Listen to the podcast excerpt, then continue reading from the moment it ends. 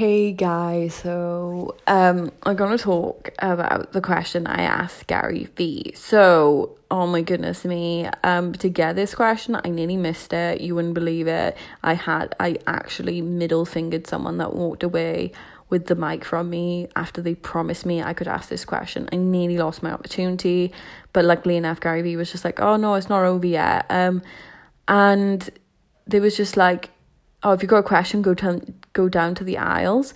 And I did. Like, I ran down to the aisles. I was ready to rugby tackle someone. It was awkward. And I felt really bad because I try and be like a bit more, po- like, I try and be positive.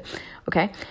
But lately I haven't been working out and I am not that positive. I'm a really aggressive person. Like deep down, I really am. People piss me off. It's why I work out. I have to get it out of me because otherwise I don't like people.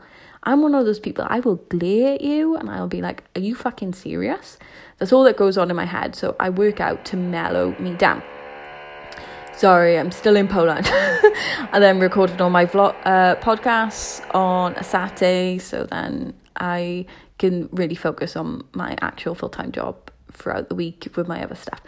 But yeah, uh, so I asked him a question. I was like, okay, Gary, this is my plan. I'm going to do it in five years, la la la.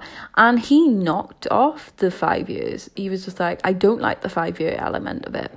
And um, because I think a lot of the time, you know, when we put like a time on timeline on it, we um just delay executing an action because we have more time. Like I have all the patience in the world for it. I know where I want will take a lot of hard work and I wake up early and even now in Poland on my holiday I'm doing this. So I understand sacrifice. I'm always trying to up my sacrifice game. Um, I understand you can't do it all overnight, so I try and do it a step at a time. But I will say, right, I hate speaking in front of people. I can't explain to you how much I hate. There was like 2,000 people there, okay? And um I picked the mic up and like this is a man that's changed my life, okay? So I had to wait 55 minutes. So you can imagine the anxiety. It built and built and built. So by the time I talked to him, the mic was shaking and my voice nearly cracked and I nearly broke down crying. It was awkward. Um, and I don't like breaking down crying because I'm a female. Okay, we have reputations for that, and I don't like falling into the female category group for that. Okay, but I'm so proud I did it. I got a selfie with him. The selfie's like one of the ugliest selfies ever.